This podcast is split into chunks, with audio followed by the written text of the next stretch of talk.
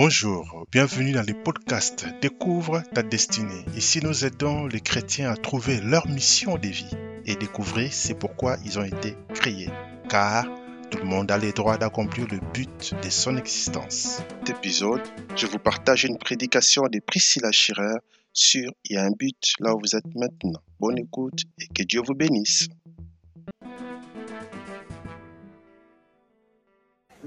Si vous êtes croyant en Jésus-Christ, vous avez une mission.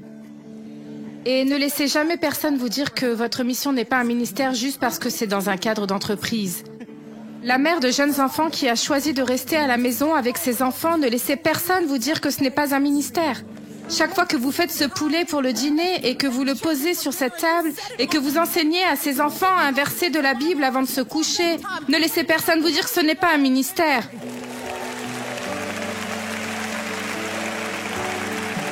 Femmes d'entreprise, lorsque vous vous asseyez autour de cette table de réunion et que vous êtes la seule à avoir un ensemble d'idéaux qui s'alignent sur la vérité des Écritures à une table, avec ceux qui pensent, agissent, planifient d'une manière qui s'éloigne de la parole de Dieu, ne laissez personne vous dire que vous, dans cette salle de réunion, vous n'êtes pas dans un ministère. C'est un ministère. Lycéenne, étudiante, tu es la seule qui défend la vérité quand ton prof dit que c'est comme ça et tu dis non, ce n'est pas comme ça. Ne laissez personne vous dire qu'en tant que lumière sur ce campus universitaire, vous n'êtes pas dans le ministère. Chacune de nous a une mission. Et le jour arrive où l'on va devoir rendre compte. Dites à quelqu'un qu'il y a un trésor caché dans ces vases de terre. Je suis venu vous dire que par l'Esprit de Dieu, il y a un don et une puissance qui vous a été confié, qui est à votre disposition, à ma disposition en tant que fille du plus haut roi.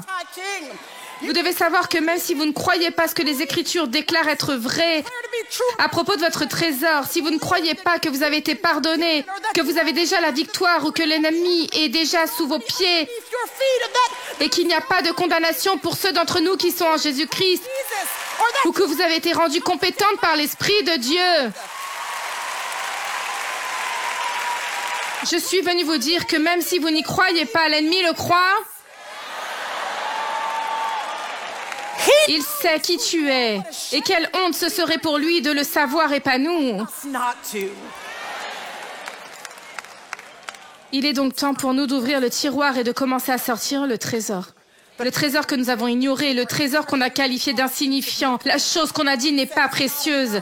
Seigneur, si je peux être juste comme elle, Seigneur, si je pouvais juste être comme ça, si je pouvais juste avoir un peu plus de ça, si je n'étais pas moi, alors Seigneur, je serais assez. Il dit, vous avez assez, vous n'avez qu'à ouvrir le tiroir pour en sortir le trésor.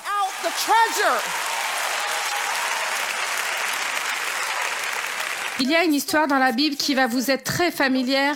C'est celle que le Seigneur a utilisée dans ma vie pour me rappeler comment il va me contraindre et il nous obligera à ouvrir le tiroir, étendre la main, sortir le trésor, voir ce que c'est quand il utilise ce qu'il nous a déjà confié.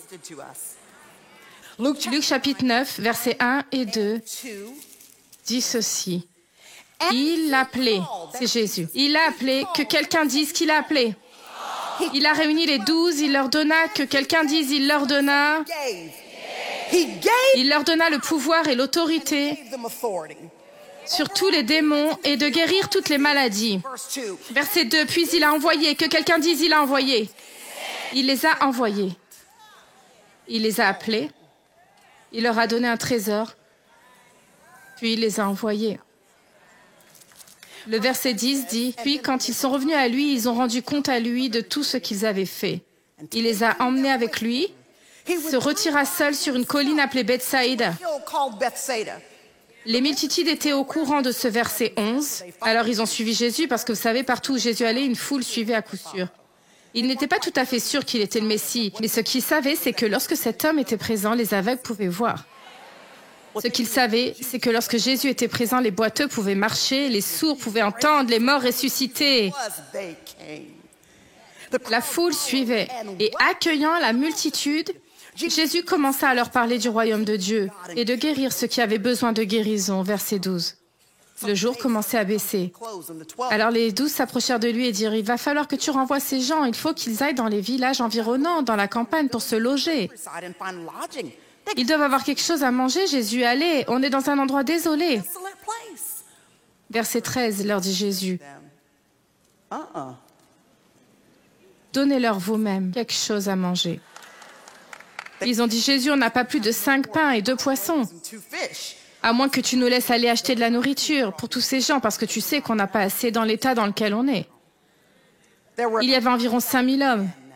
Les érudits disent que la raison pour laquelle Luc spécifie les hommes, c'est parce qu'il y avait aussi des femmes et des enfants. Il y avait donc probablement environ 15 000 personnes affamées ce jour-là. Jésus a dit de les faire incliner pour manger en groupe d'environ 50 chacun, alors ils firent ainsi. Et puis il prit les cinq pains et les deux poissons, levant les yeux au ciel, les bénit, et ensuite il les brisa, il continua à les donner aux disciples, à mettre devant la multitude. Et le verset 17 dit qu'ils ont tous mangé. Ils étaient tous satisfaits. Juste pour que vous sachiez à quel point ils étaient satisfaits, ils sont passés et ont ramassé tous les restes. Parce qu'il y avait des restes. Dans cette histoire, on rencontre une multitude affamée, une multitude qui demande, ils ont un besoin, il y a un manque à combler. Et la plupart du temps, lorsque cette proportion des Écritures est examinée, la multitude est sur, sur quoi on se concentre? Sur les cinq pains, les deux poissons et comment ils étaient satisfaits. Mais juste quelques instants ce soir, je veux vous parler des douze disciples. Ceux qui ont marché avec Jésus, qui parlent avec Jésus, ceux qui étaient en communion proche avec Jésus, ceux qui sortiraient un vendredi soir afin d'être en présence de Jésus parmi le peuple de Jésus. Je veux parler aux disciples de Jésus. Les disciples à cette occasion avaient été appelés à Jésus, par Jésus. Ils avaient une conversation les uns avec les autres. Jésus leur avait confié le pouvoir, l'autorité, les avait envoyés. J'aime que cet évangile soit l'un des évangiles synoptiques. Les évangiles synoptiques sont ceux qui racontent. Il y en a trois, Matthieu, Marc et Luc. Ces trois-là racontent des histoires similaires sur un ton similaire, d'une manière similaire, afin qu'on puisse obtenir plus de couches à l'histoire. J'aime les évangiles de cette façon. Ils nous donnent des couches, comme si quelqu'un vous offrait un gâteau au chocolat, mais vous a donné des options. Vous pourriez avoir un gâteau au chocolat à une couche, un gâteau au chocolat à sept couches. Lequel allez-vous choisir? Sept à chaque fois, parce que plus il y a de couches, plus l'expérience devient riche et délicieuse. Marc 6 est une couche de gâteau au chocolat pour nous. Il nous dit que c'est l'expérience quand Jésus a appelé les disciples à lui et ensuite les a envoyés par paire. Vous vous souvenez, deux par deux, dans les villes et communautés voisines. Ils étaient censés enseigner, prêcher, accomplir des miracles qui authentifieraient la divinité de Jésus-Christ. Marc 6, notre couche de gâteau au chocolat nous dit qu'ils se sont dépassés. Ils étaient occupés du lever au coucher du soleil. Ils s'assuraient de faire ce que Jésus leur avait assigné. Ils voulaient être diligents à ce sujet à tel point que lorsqu'ils sont revenus à Jésus, ils lui rendirent compte et Jésus reconnut leur épuisement. Il vit qu'ils étaient fatigués. En fait, Jésus lui-même a commenté qu'ils n'avaient même pas le temps de manger parce qu'ils avaient été si occupés. Ils étaient épuisés et étaient fatigués. Ils sont revenus à Jésus, lui ont rendu compte de la façon dont ils ont géré la mission qu'il leur avait confiée. Si vous croyez en Jésus-Christ, vous avez une mission. Et ne laissez personne vous dire que votre mission n'est pas le ministère juste parce que cela est dans le cadre d'entreprise. La mère de jeunes enfants qui a choisi de rester à la maison avec ses enfants, ne laissez personne vous dire que ce n'est pas un ministère. Chaque fois que vous faites ce poulet pour le dîner et que vous le mettez sur cette table et enseignez à ces enfants un verset de la Bible avant de se coucher, ne laissez personne vous dire que ce n'est pas un ministère.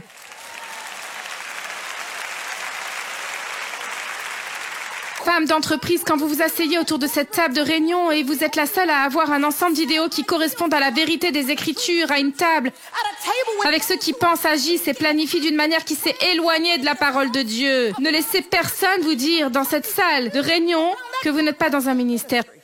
C'est un ministère. Lycéenne étudiante, vous êtes la seule qui défend la vérité.